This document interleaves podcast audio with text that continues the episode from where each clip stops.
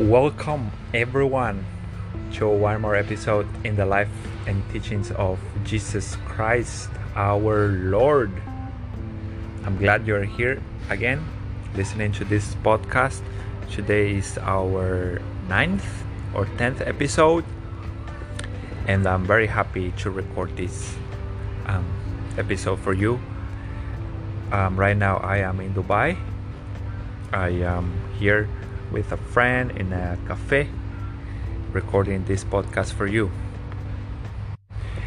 In the last episode, we have seen how the Magi's, the wise men, um, were told by Herod to let him know where the baby is once they found him.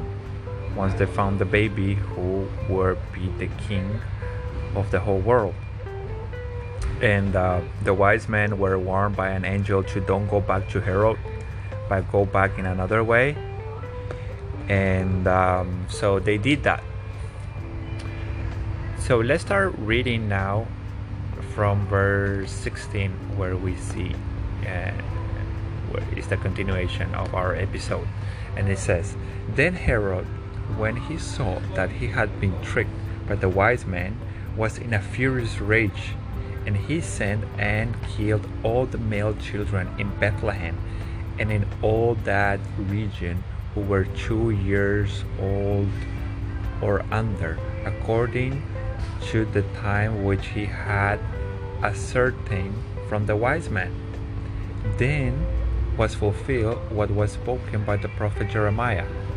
A voice was heard in Ramah, wailing and loud lamentation Rachel weeping for her children.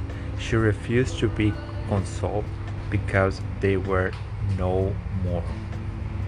Okay, let's make some comments in here.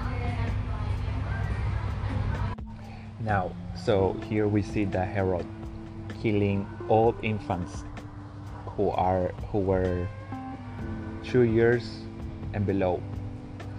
And um, though we don't have any um, history that tells us that Herod did this.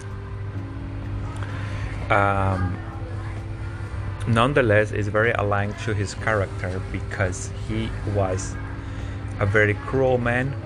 He killed two of his sons and his wife because he was scared that they would take away his um, kingship over Israel. So, and also the emperor uh, made a funny comment, not funny, but somehow funny also. And he said that uh, it was safer to be one of Herod Herod's pigs than to be one of his children, because he the Herod was half Jew, but so he wouldn't eat pigs because of that but he will kill his son because of because he was paranoid that they will take the the kingdom from him. So we've seen many things in secular history that the herod was very very very cruel. And so it's very aligned to his character what he did with the infants now let's read uh, verse 18, 17 and 18, and it says, Then was fulfilled what was spoken by the prophet Jeremiah. A voice was heard in Ramah, wailing and loud lamentation, Rachel weeping for her children. She refused to be consoled because they were no more. Now, of course, this we cannot take literally and uh, no prophets, no prophecies, almost no prophecies, or a lot of the prophecies are not supposed to be taken literally. As we have seen, for example, in the verse 15, out of Egypt I have called my son. We see that Israel was a type of Christ and we already explained what Matthew did there. Now, here we see a very interesting thing because Rachel was not the mother of Judah. Leah was the mother of Judah by Jacob.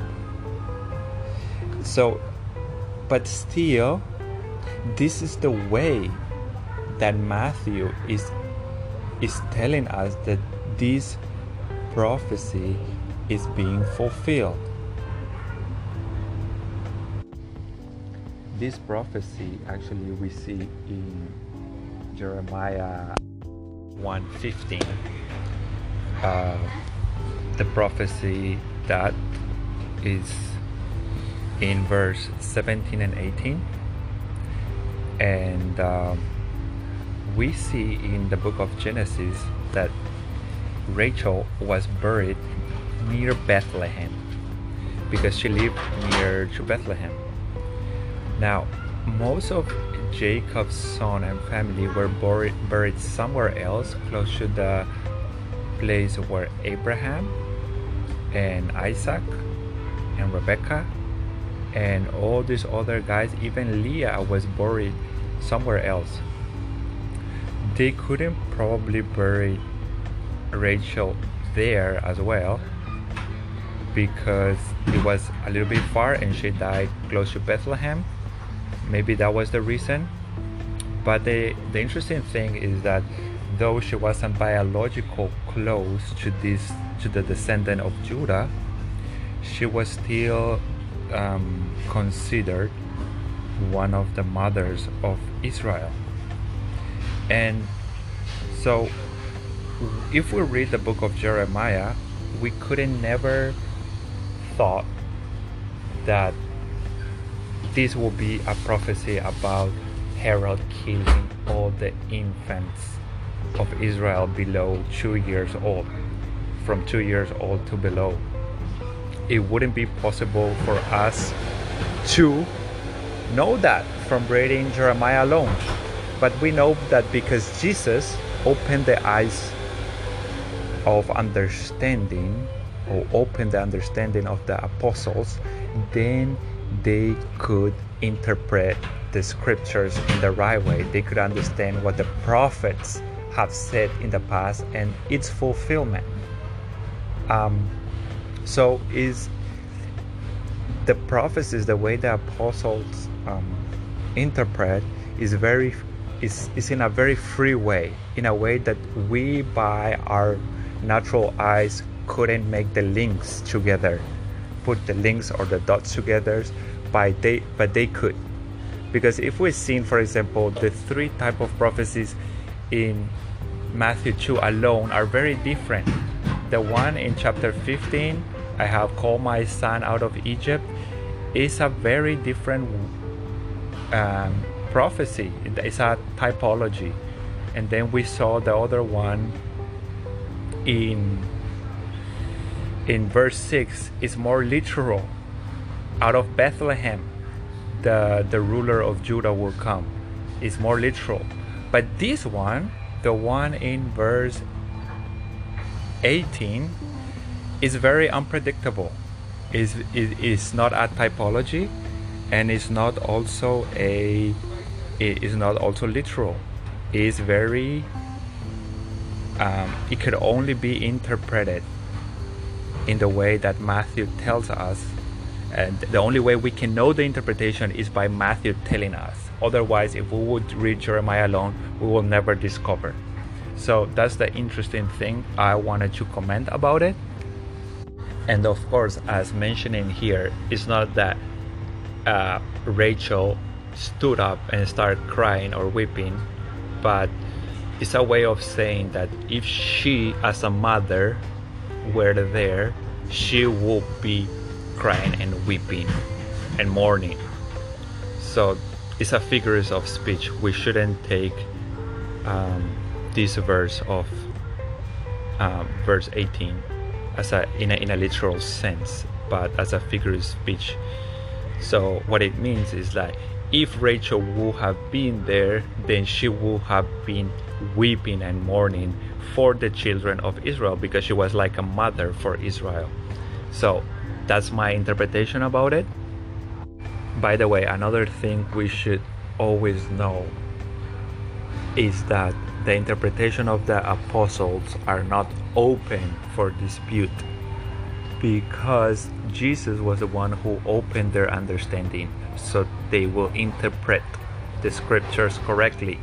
So sometimes it's literal, sometimes it's not literal, sometimes has figures of speech, sometimes it doesn't, sometimes it's a typology, and sometimes it's not. And so we can learn a big deal from the prophets. Uh, I mean, from the prophet through the apostles. And this is because Jesus opened the apostles' understanding so they will interpret the scriptures. So these things are not for dispute. Now we see uh, in verse 19 when Herod died, behold, an angel of the Lord appeared in a dream to Joseph in Egypt, saying, Rise, take the child and his mother, and go to the land of Israel, for those who sought the child's life are dead. And verse 21 And he rose and took the child and his mother and went to the land of Israel. But when he heard that Archelaus reigned over Judea in a place of his father Herod, he was afraid to go there, and being warned in a dream, he withdrew to the district of Galilee, and he went and dwelt in the city of Nazareth. That was that what was was spoken by the prophet might be fulfilled. He shall be called Nazarene. Now, let's start making some comments about this right now. Now, um, so he, Herod, the, the Herod, was appointed by the Caesar to rule all over Israel and, and even far uh, east where were not land of Israel also. But um, when he died, Augustus Caesar, the Caesar, did not trust that only one son of the Herod could have ruled all these lands. So he appointed three of his sons, three different of Herod's sons, to rule in different areas of uh, Israel. One around the area of Galilee, another in the area of Judea, and the other, and another son in the other areas of of the area of that area of Israel and beyond.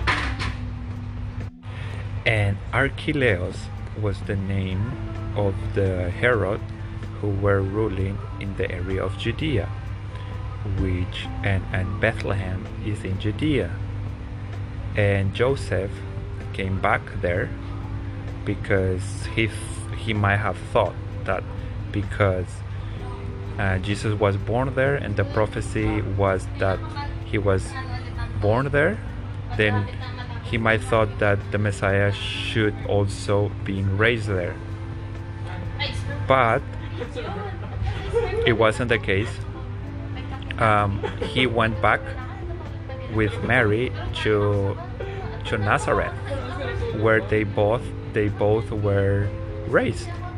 Joseph and Maria were from the land of Nazareth. Nazareth. And so Jesus also was raised there in Nazareth.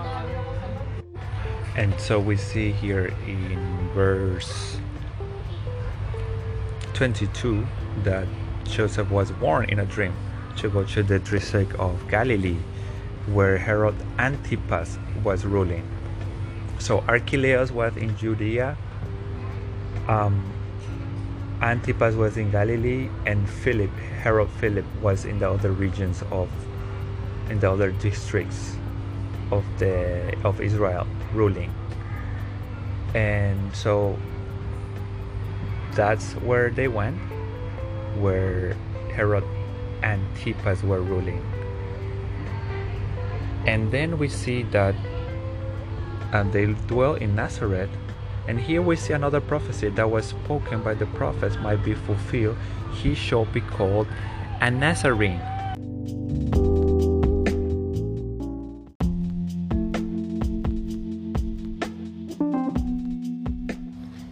Here is something that we confuse.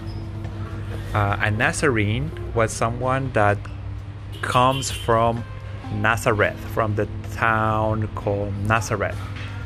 And and so that's Nazarene. Now a Nazarite was someone who will keep the vow of uh, Numbers chapter 6 we have the description of the a vow you made with God and you shouldn't cut your hair, you shouldn't take wine or anything that comes from grapes, okay? That's the Nazarite vow. Uh, vow. Now, Nazarene is someone that comes from Nazar- Nazareth, the town called Nazareth, okay? And so Jesus was not keeping the vow. He wasn't a Nazarite, okay? He wasn't doing the vow, the Nazarite vow he was a Nazarene, someone that comes from Nazareth. In the same way that uh, uh, an American is someone that comes from Amer- America, Brazilian is someone that comes from Brazil. So in that way, Jesus was a Nazarene. Okay. And so, just to explain a little bit, then and, and the Nazarite vow was was a vow that you made with God, and anyone from any tribes could could do it. Paul did it, though he was from the tribe of Benjamin. Okay, and some other people in the Old Testament we see that they did as well this Nazarite vow. Now, um, we see here in verse 23 that it was uh, something spoken by the prophet that it might be fulfilled, he shall be called a Nazarene. Okay, so the name in Hebrew Nazareth is the meaning is um, the one the city of the branch okay the city of the branch means in english uh, nazareth nazareth is the meaning of the word Nazareth means the town of the branch. And we know that a nickname in the Old Testament for the Messiah is the branch. Jeremiah, Isaiah, and Zechariah called the Messiah the branch. So here we see the prophets, not not a prophet. So the prophets uh, the uh, verse 23 and he went and dwelt in the in a city called Nazareth that was spoken by the prophets might be fulfilled. He shall be called Nazarene. So plural we see prophets not a prophet. Because that's what uh, that's that was a nickname of the prophet or, or that the prophets used to call Jesus, to call the Messiah, the branch.